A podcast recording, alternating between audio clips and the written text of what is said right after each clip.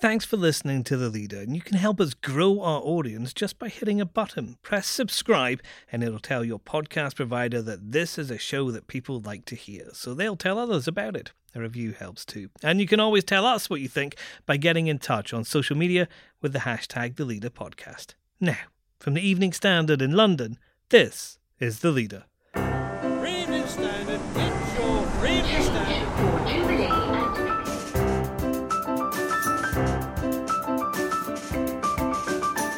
Hi, I'm David Marsland. Will coronavirus wreck your holiday? The impact has been greater than any terrorism scare in previous years. So that just gives you an idea of the of the scale of it. As BA cancels all flights into and out of Italy, the Evening Standard's Jonathan Prynn looks at how the infection is hurting tourism. Also, the Tories and the independent candidate Rory Stewart, the former cabinet minister, neither have really shown any momentum. our political editor Joe Murphy on a poll showing Sadiq Khan has a huge lead in the London mayor election. Is there time for others to catch up? And don't get to see many of those major works up close. There is this room, which I, in my review I refer to as a kind of now that's what I call Warhol display, a kind of greatest hits display. critic Ben Luke's seen the new blockbuster Andy Warhol exhibition at Tate Modern, and he's given it three stars.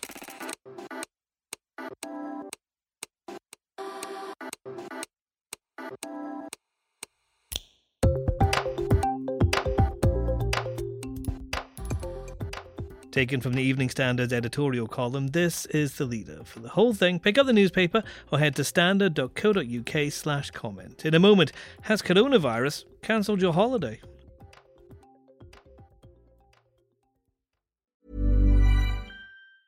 Hey, it's Danny Pellegrino from Everything Iconic. Ready to upgrade your style game without blowing your budget? Check out Quince. They've got all the good stuff shirts and polos, activewear, and fine leather goods, all at 50 to 80% less than other high end brands. And the best part? They're all about safe, ethical, and responsible manufacturing. Get that luxury vibe without the luxury price tag. Hit up quince.com slash upgrade for free shipping and 365 day returns on your next order. That's quince.com slash upgrade. Hi, I'm Lawrence Dallaglio, host of the Evening Standard Rugby Podcast, brought to you in partnership with QBE Business Insurance. The show is available to listen to now and right up to the end of the season when the winners of the Champions Cup will be crowned at Tottenham Hotspur Stadium and the fight for the Premiership title will be decided at Twickenham. QBE is one of the world's leading insurers and they will help your business build resilience through risk management and insurance solutions. Subscribe and download now wherever you get your podcasts. Thanks for listening. You can hear the birds again in central Rome, with the city under lockdown, any traffic's limited and distant. It sounds lovely, but you'll struggle to go.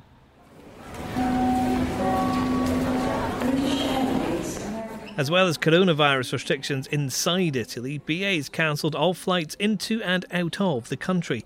Passengers planning to travel between now and April 4th are being offered different destinations or a refund. It's not the only airline being affected or the only destination in trouble. Our consumer business editor Jonathan Prynn's with me. Jonathan, we're hitting that point during the coronavirus spread when people are genuinely starting to worry about their holidays that they've booked. And that's not a trivial thing, is it? No, they're not a trivial thing at all. And uh, I mean, for most people, they're the thing that sort of gets them through the year. They're the one thing that most people are very loath to give up because uh, holidays provide that, uh, that fantastic respite in a, in, a, in, a, in a stressful world. But ironically, the travel industry looks like it, it really is on the front line of this particular crisis. BA, as you say, cancelling all flights in and out of Italy today. Ryanair and EasyJet are still flying in and out of Italy on, albeit on reduced schedules. But one can only think there's going to be much more of this as the number of cases increases in other popular holiday destinations. What's happened in Italy is likely to happen in, in other countries. Yeah, we're looking at places like Spain, which over the weekend saw a doubling of the number of people with coronavirus there. And there's another really popular holiday destination Absolutely. for British people, it's, isn't it's it? It's Britain's favourite holiday des- destination, and many millions of people will be already booked into holidays in, in on the Costas, um, as well as Greece and, and other countries in, in southern Europe. So, as this epidemic, if that's what we're calling it now, unfolds, there is a potential for absolutely massive dislocation to the travel and, and holiday sector, with many smaller businesses in particular um, facing potential bankruptcy. We've already seen Flybe collapse, of course, and uh, the Australian airliner Qantas. It says it's going to be reducing capacity, I believe. Yes, they are reducing capacity by a quarter, effectively, on, on their global route network as a as a precaution, which is probably a very sensible move. That's probably the sort of scale of downturn in um, passenger numbers that we'll, we're going to see around the world. Already, with the forward bookings into Europe generally from China are down something like um, 90%. The impact has been greater than any terrorism scare in previous years. So that just gives you an idea of the of the scale of it. In New York and Broadway today, one of the producers announced he was cutting ticket sales from two hundred dollars to fifty. There's not been a fall in ticket sales there yet, but he wants to stop that from happening. I'm wondering if in London they're going to be looking at things like that and going, how do we keep people coming out to things like shows, to cinemas, and that kind of thing um, before coronavirus hits and even during it? I'm sure we will be seeing that. I mean, the, restaurant trade, I understand, is down about 50% in the West End. It's it's a matter of time before all sorts of cut price specials are, are being offered at Londoners to try and get them to come out and spend a bit of money. But I, I guess the problem is going to be if people genuinely are scared. Um, it doesn't matter how cheap the meal is, they're not going to come if they think the downside is they're exposing themselves to the risk of, of catching coronavirus. So but I'm sure we will see that. I'm sure there'll be some amazing offers in the top shows, the Hamiltons and so on in the West End in, in due course if, if this carries on the way scientists are predicting because it's going to be a question of, of survival for, for theatres and restaurants and, and other West End businesses.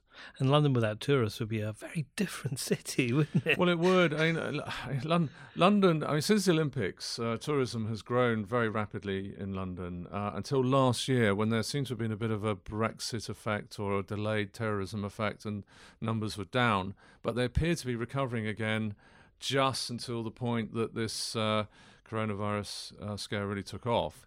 So I, am sure. Um, I mean, Chinese are, are, among the highest spending visitors to London, and they're obviously very thin on the ground at the moment. The Americans, I understand, are now not coming to town as well. So, uh, you know, the implications for the West End and the broader London economy are, are pretty horrendous. Next. The only person who really looks sitting pretty is Sadiq Khan. One more point he wins outright, and if it goes to a second round with second preferences, he wins 67 33 on these numbers. Joe Murphy on the London mayor election. Has Sadiq Khan got it wrapped up already?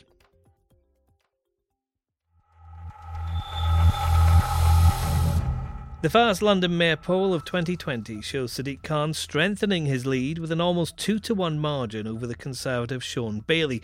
Independent Rory Stewart remains some way behind with just 13%. Our editorial column says the challengers aren't doing enough to inspire the electorate. Right now, the London mayor election that is set to happen on May 7th isn't the first thing on people's minds, but it still matters. In a new poll, the current mayor, Labour's Sadiq Khan, is well ahead. He is on 49%, up four points since November. The Tory candidate Shaun Bailey is way behind, and independent Rory Stewart even further back. The Lib Dems and Greens are nowhere. They should all be doing better.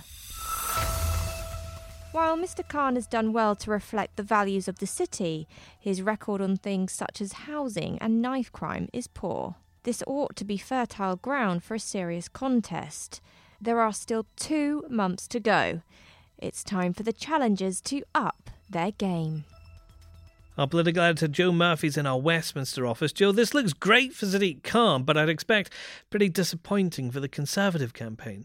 I think there are two stories here. One is that Khan is up four points. He's now on 49%. One more point and he gets over 50%, and that means he would win outright in round two. The second story is that the Tories and the independent candidate Rory Stewart, the former cabinet minister, neither have really shown any momentum.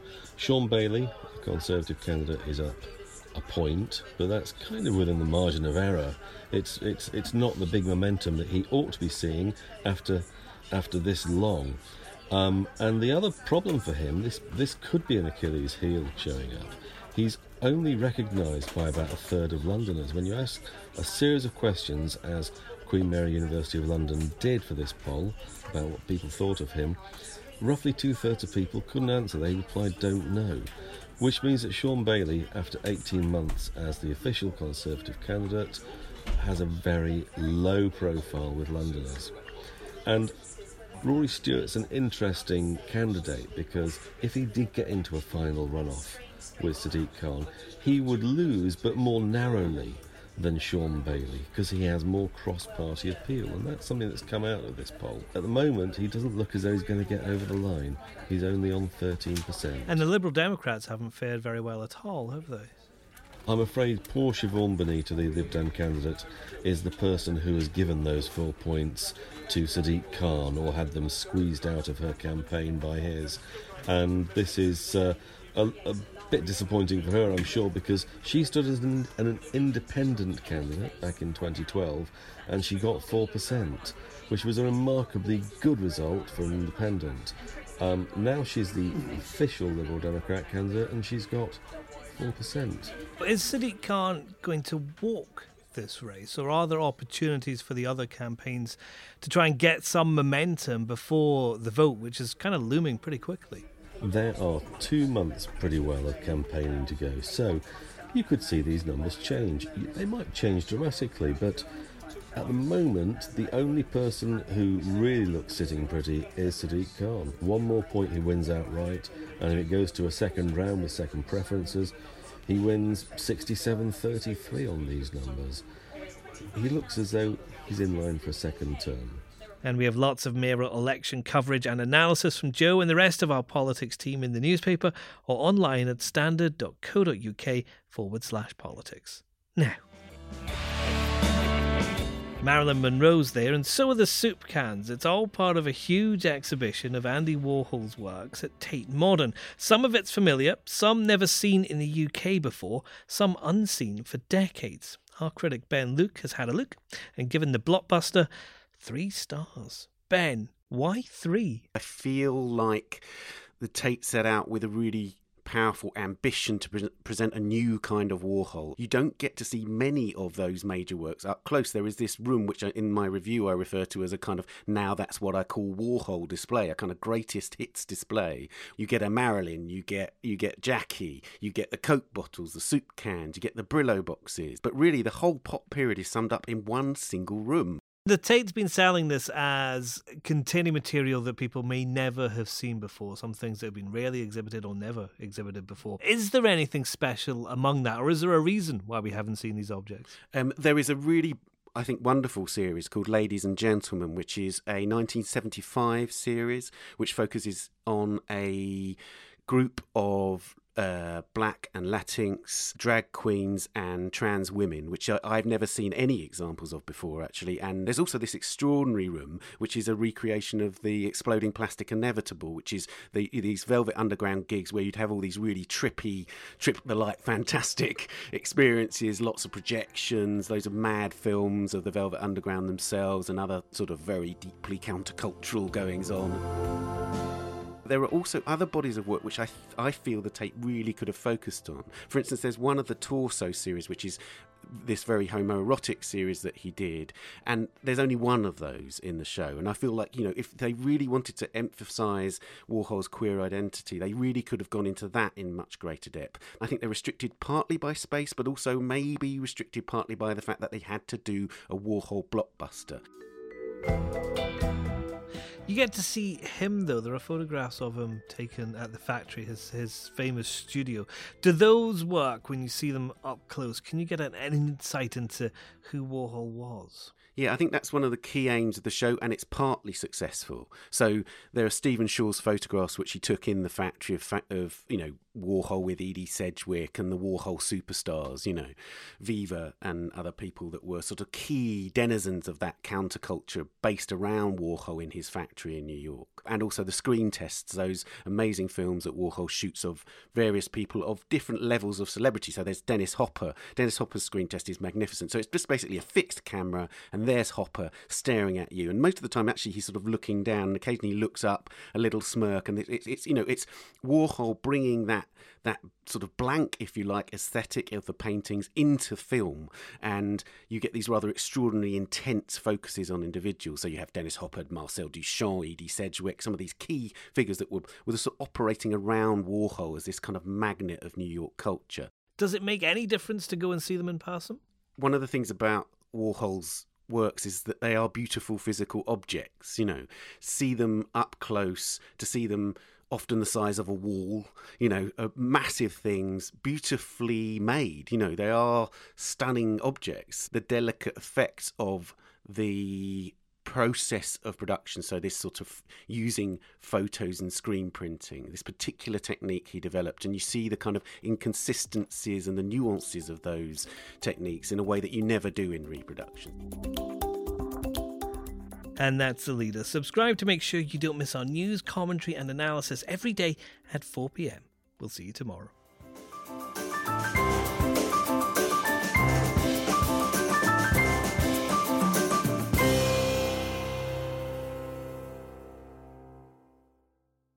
Hi, I'm Lawrence Dallaglio, host of the Evening Standard Rugby Podcast, brought to you in partnership with QBE Business Insurance. The show is available to listen to now and right up to the end of the season when the winners of the Champions Cup will be crowned at Tottenham Hotspur Stadium and the fight for the Premiership title will be decided at Twickenham.